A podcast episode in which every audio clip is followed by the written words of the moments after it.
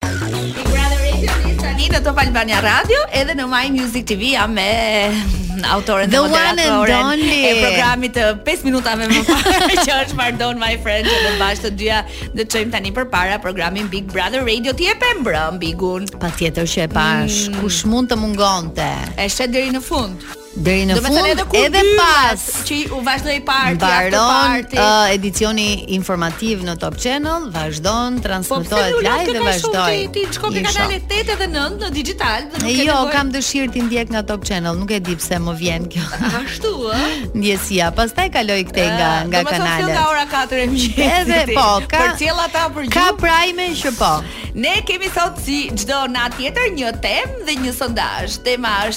Pas rikthimit të Armaldos në shtëpi, maestros, a mendoni se do ndryshojë diçka në lidhje me marrëdhënien e tij me, me Luizin? Pra mendoni se pas prime-it do të ndryshojë raporti mes Luizit dhe Armaldos dhe kemi komentet tuaja të cilat do t'i lexojmë të gjitha pas pak të mbërritura në Instagramin e Top Albania Radio. Po ashtu kemi edhe këtë sondazh i cili shfaqet tani në ekran.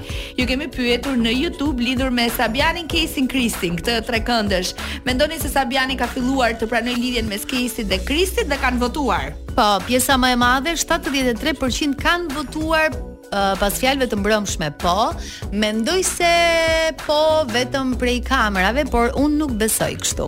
Nga gjithë ajo që ne pamë mbrëm, por jo vetëm, edhe gjatë ditëve të kaluara, Kemi parë që ata kanë uh, filluar komunikimin, Sabiani ka folur goxha me Kristin dhe kam përshtypjen që duke e njohur më tepër nga afër, është filluar uh, ka filluar uh, të bindet që Kristi është vërtet një djalë i mirë, është mm. vërtet i edukuar dhe është uh, një djalë që vërtet e pëlqen Kejsin. Kam përshtypjen se qëllimi i vetëm i Sabianit tani është të detyrojë Kristin të mos lyejë më gishtat me manikyr të zi. Ëh, uh, kam përshtypjen që apo do fillojë Sabiani të lyejë vetë. që do përshtatet. Sabiani është uh, tip që përshtatet, po, po, është i lezetshëm. Që... Pra, mendoni se Sabiani ka filluar të pranojë lidhjen mes Kejsit dhe Kristit, uh, pa uh, pas fjalëve të mbrëmshme, po kanë thënë 73% e votuesve mendoj se po e mban veten prej kamerave dhe janë 27% të tillë. Pra, më shumë e kanë përkrahur, e domethënë më shumë mendojnë që po ka ndryshuar marrëdhënia e Sabianit me çiftin dhe në fakt dje ishin disa momente ku ata ishin në qendër të vëmendjes. Ishin shumë të emocionuar, ishin shumë u përlotën. Pra Sabiani tha një moment, doli Kristi, nëse nuk do të kishte biletë kthimi, do dilte Kejsi, pastaj do dilte edhe Sabiani. Sabiani. Pra Kristi tani janë tre, me vete edhe dy të tjerë. Dhe po të ta mendosh mirë mirë, i bie që është krijuar një tjetër grup brenda shtëpisë më të famshme në Shqipëri. është uh, krijuar një familje brenda Përveç familjes, po është edhe grup sepse supozohet që nuk nominojnë njëri tjetrin, uh -huh. uh, do shpëtojnë gjithmonë njëri tjetrin.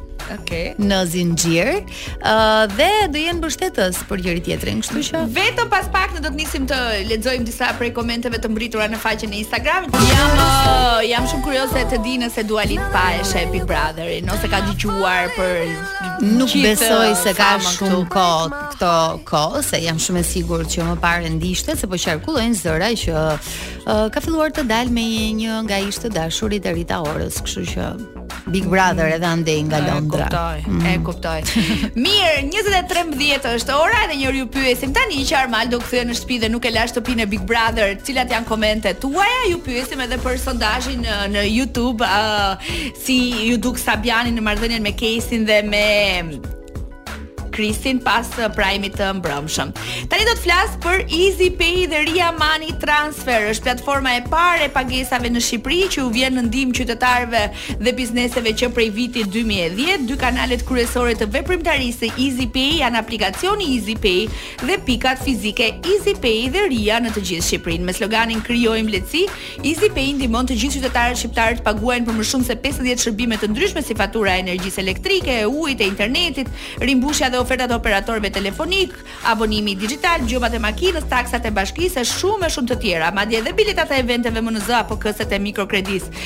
Ë, uh, ky është Easy Pay dhe Ria Money Transfer që na e lehtëson jetën kaq shumë. Kështu që trokisni në Easy Pay që e gjeni në çdo cep të lagjes suaj. Dhe do të bënit shumë mirë. Jep. Tani do të lexojmë komentet që kanë mbërritur lidhur me temën që ju thashë edhe pak sekonda më parë, Armaldo kthehet në shtëpi, po çfarë do të ndryshojë në marrëdhënien e tij me Luizin dhe jam kurioze se çfarë kanë shkruar njerëzit në Instagramin e Top Albania Radios. Nuk e di, ndoshta thotë Ermali.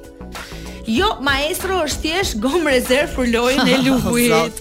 Se mi me gi kështu mi me gi. Armaldo që zgjodhi Oltën në zinxhir janë më të lezetshëm me kunja sesa mjaltë tërë kohën. Ah, Fiona Metani është kjo shoqja ime. Armaldo që zgjodhi Oltën në zinxhir pikëpyetje.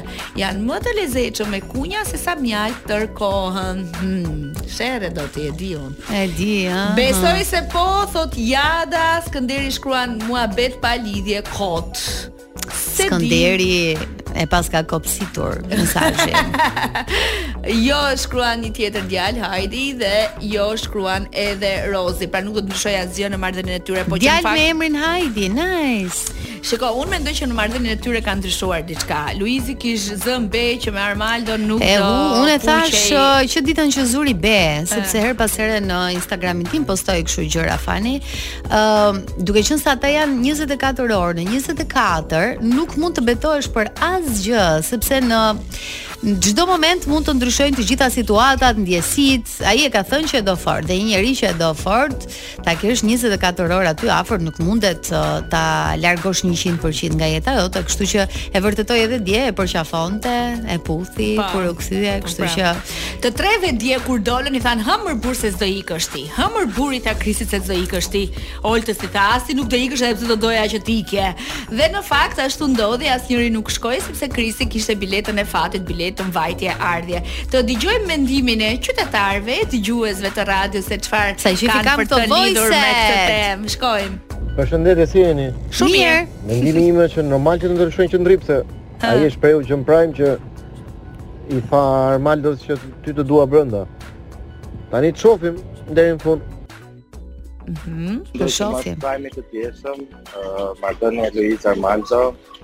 Jo që nuk do përmirësohet, por edhe mund të përkeqësohet.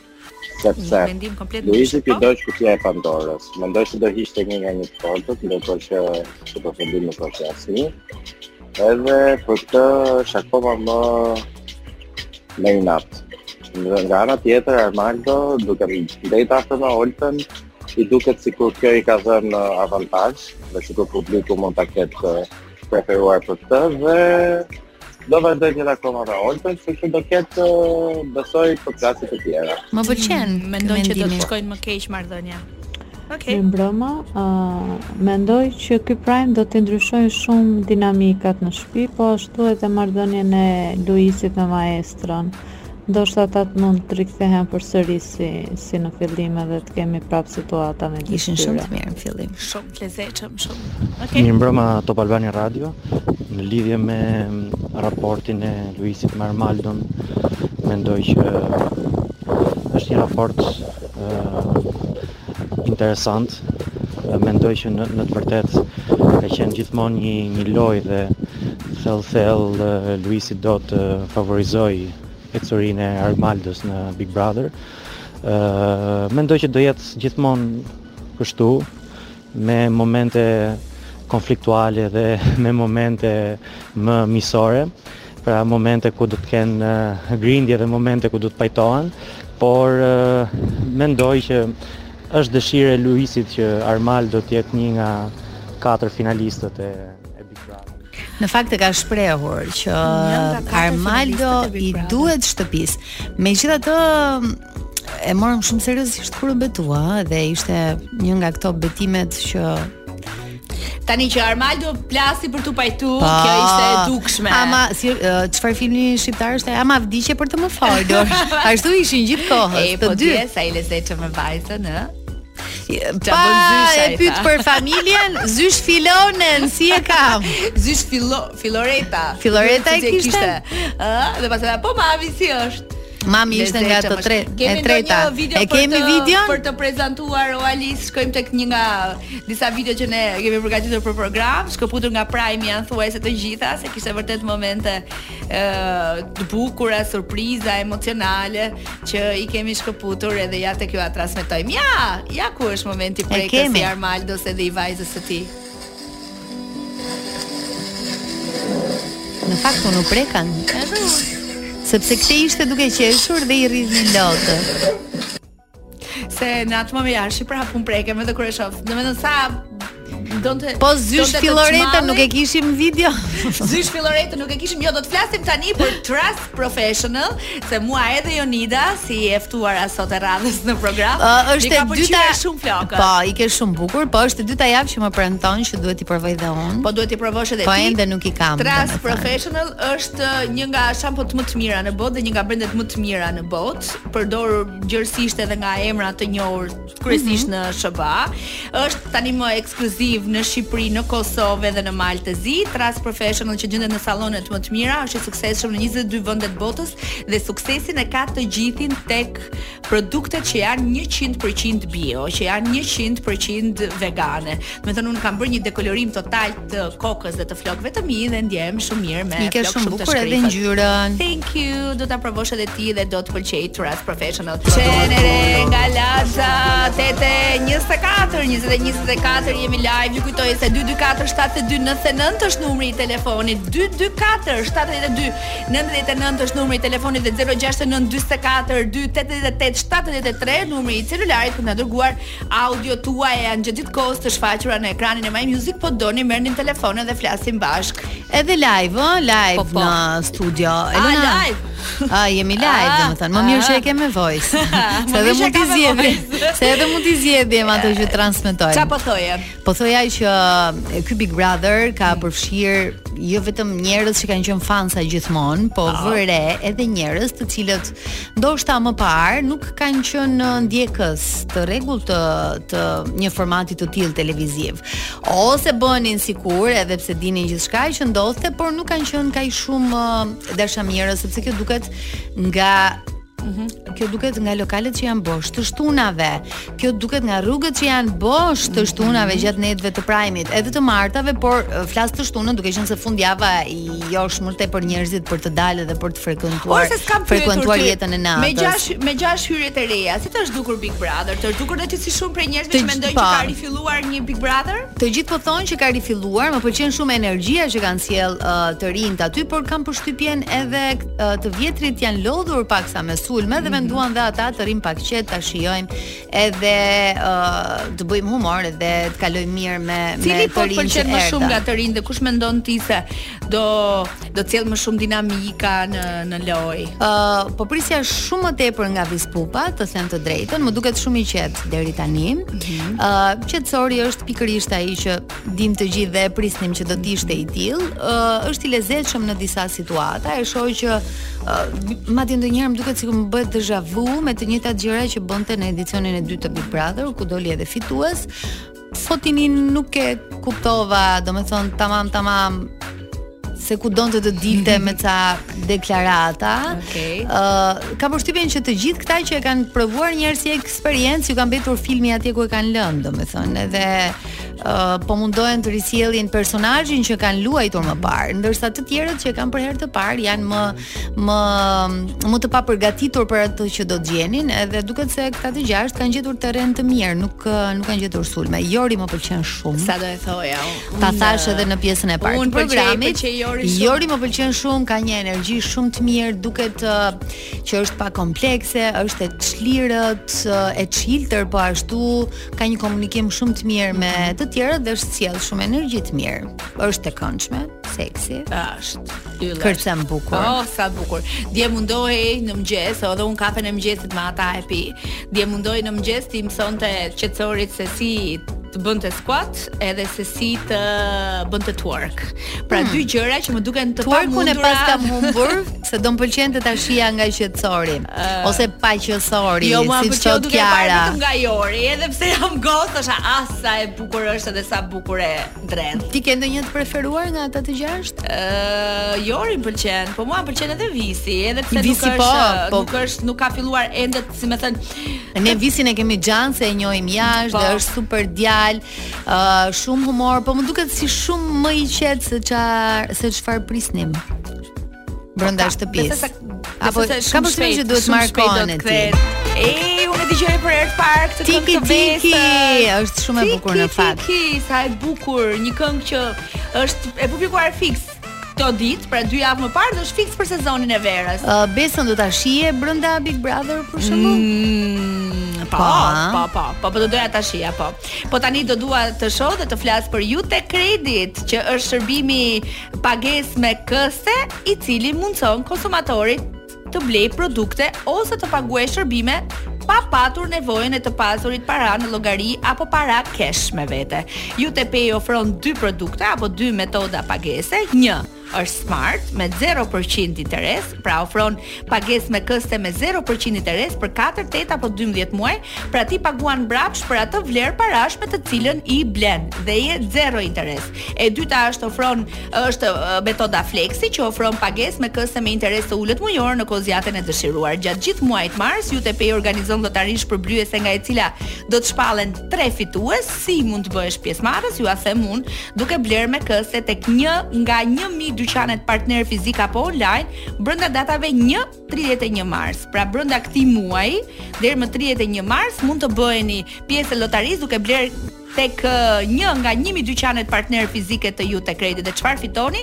Vlerën e produktit që do ta blesh ose shërbimin që do të paguash, pra nëse fiton ti, realisht ke blerë produktin, shërbimin pa paguar para. Pra nëse fiton llotarinë atë që ke blerë e ke falas. Thjesht bëhu pjesë e llotarisë deri më datë 31 mars keni kohë IuteCredit. Më pëlqen shumë uh, Big Brother Radio sepse u jep mundësi të gjithëve të shprehin mendimet e tyre në lidhje me spektaklin, në lidhje me show-n dhe me atë që ndodh gjatë gjithë uh, ditës, gjatë 24 orëshit. Dhe ky është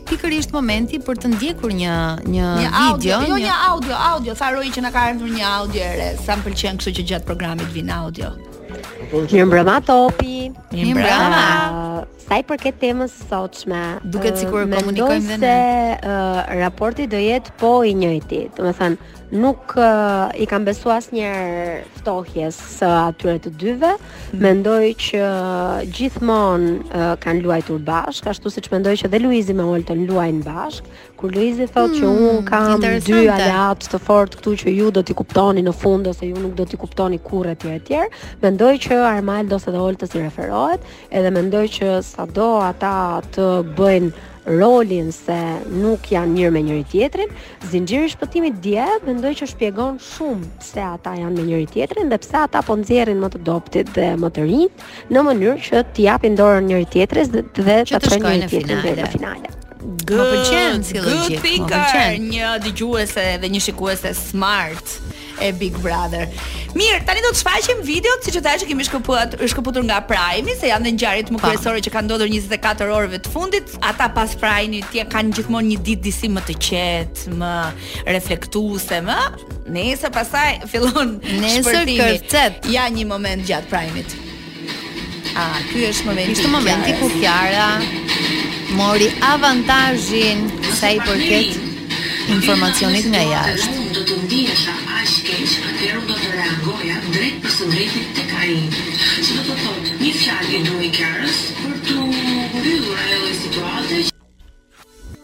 ky ishte momenti kur Kiara ishte në dhomën e rrëfimit dhe dëgjon se ç'bëhet në portale dhe në rrjete sociale dhe tha pastaj në fund që një nga gjërat që e mërziti shumë ishte pikërisht mendimi pikërisht i Efit. Thua që ishte pikërisht mendimi i Efit për Kiarën apo kishte edhe pika të tjera ky klip që mund ta ketë mërzitur. Kam përshtypjen njëra nga arsyet që e bëri të ndihej keq, ë ndoshta Kiara, uh, lexoi vetëm titujt e artikujve që janë bërë. Normalisht të gjithë ne lexojmë vetëm uh, artikujt, po duke qenë se ne të dyja kemi të bëjmë me pjesën e showbizit dhe dim shumë mirë që ata tituj nuk kanë të njëjtin kon kontent edhe mm -hmm. edhe brenda tyre. Po kam përshtypjen është mërzitur edhe tek pjesa ku thuhej ku shkruhej që shoqëria e e Kiarës nuk po, përkrah lidhjen e saj. Për të gjithë ata që nuk e kanë kuptuar këtë gjë, ka të bëjë me një deklaratë që Andi Vrapi ka dhënë tek E Diell, ku thoshte që uh, brenda i shoh si çift 80% po jashtë 20 me idenë që kur të dalin e të njohin më mirë njëri tjetrin nuk do të funksionojnë si çift,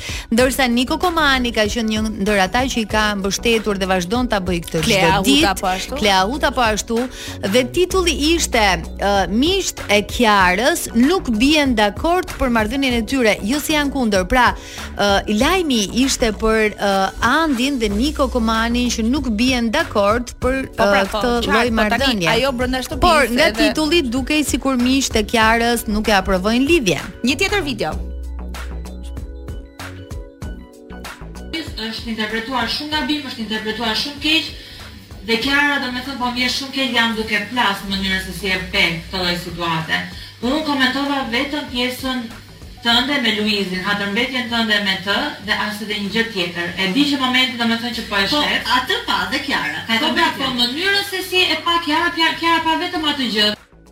Pra, edhe këtu janë të ndarë njerëzit, Efi ka të drejtë, edhe një pjesë tjetër që mendon se Kiara, mendon se Kiara ka të drejtë. Në fakt, po... uh, kur merr uh, një informacion të tillë për dikë që ti i ke dhënë dashuri e ke mbështetur, sigurisht që edhe unë po t'isha në vendin e Kiarës, do isha mërzitur. Megjithatë, kam përshtypjen që pas përballjes me Efin, edhe mund të ketë reflektuar dhe mund ta ketë kuptuar situatën, sepse edhe unë jam shumë e sigurt që Efi të njëjtën gjë do t'i thoshte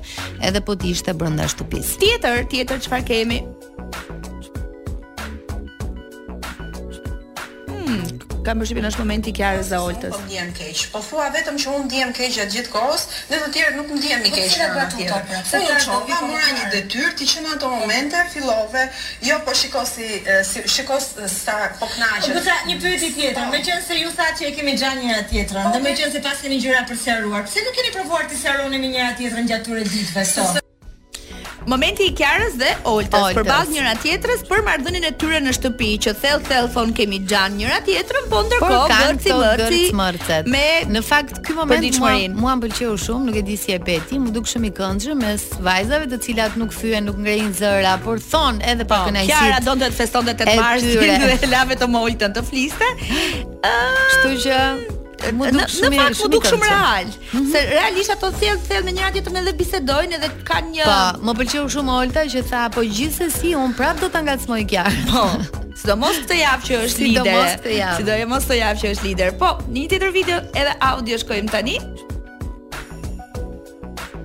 S'ka bërë një gabim që janë pak keq. Shumë gjëra, ose 90% e gjërave nuk do t'ia them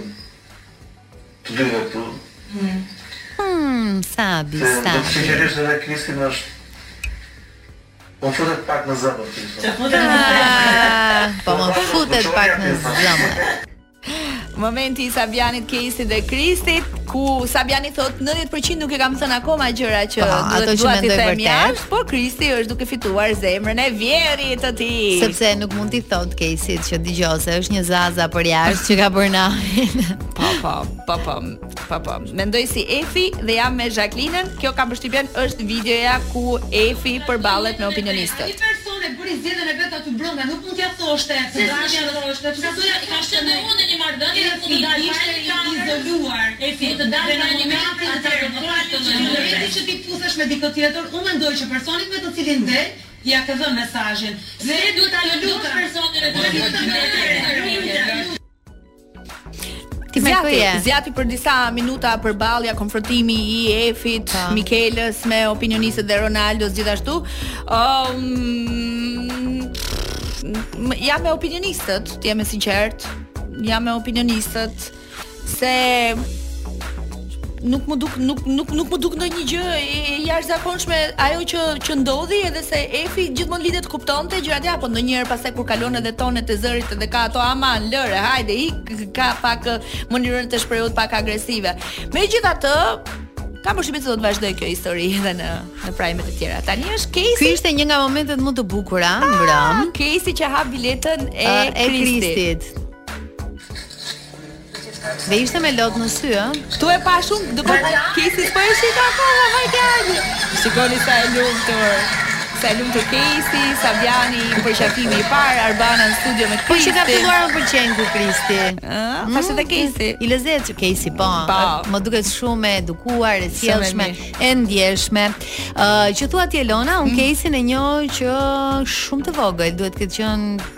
4 ose 5 vjeç, si e njeh, po e njeh. Ndoshta edhe më e vogël. Uh, Sabiani një periudhë kur Kejsi ka qenë shumë e vogël, vinte tek pallati im në kombinat tek Eriosti dhe Drimsave gjithmonë. Uh. Edhe Edhe thoshte ma mbaj gocën. Kur rrinim në oborr, të gjitha ne uh, gocat e pallatit, Merreshim me Kejsin se ka qenë një fëmijë yll e bukur. Është ka qenë akoma. shumë e bukur dhe vazhdon akoma Është shumë e bukur. të jetë dhe ka qenë shumë e dashur e, edhe kur ka qenë e vogël, kështu që nuk më çudit fakti që dhe tani që është rritur vazhdon të jetë po kaq e dashur edhe e sjellshme. Olta takon mamin.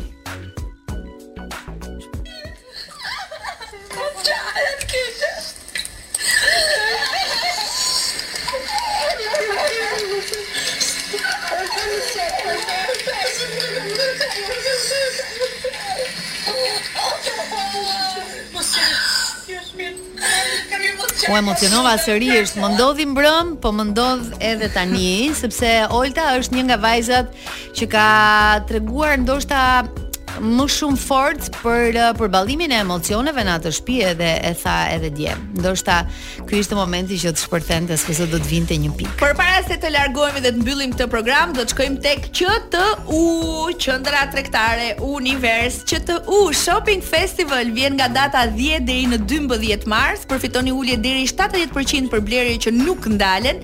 Tre ditë plot festë dhe argëtim për të gjithë familjen. Gjithashtu do të takoheni me personazhet nga Big Brother VIP më datë 11 mars në orën 18, duke u argëtuar nga parada gjithashtu e maskotave dhe akrobacirat e këmbëgjatëve dhe mos harroni të merrni dy karroca QTU, e gjitha rreth teje, në 11 mars në orën Tetëmbëdhjetë do të jetë takimi me të eliminuarit nga shtëpia e Big Brother, po ju i keni të preferuar dhe të jeni aty për të bërë foto, për t'i përqafuar edhe për t'i, ku di unë, pyetur për çka keni kuriozitet. Mjafton të visheni bukur me stil, t'i dedikoni këtë fundjavë QTU-së, se përveç të tjerave ka edhe 70% ulje thuajse në të gjitha dyqanet, kështu që do dilni me çanta plot nga QTU që është e gjitha dhe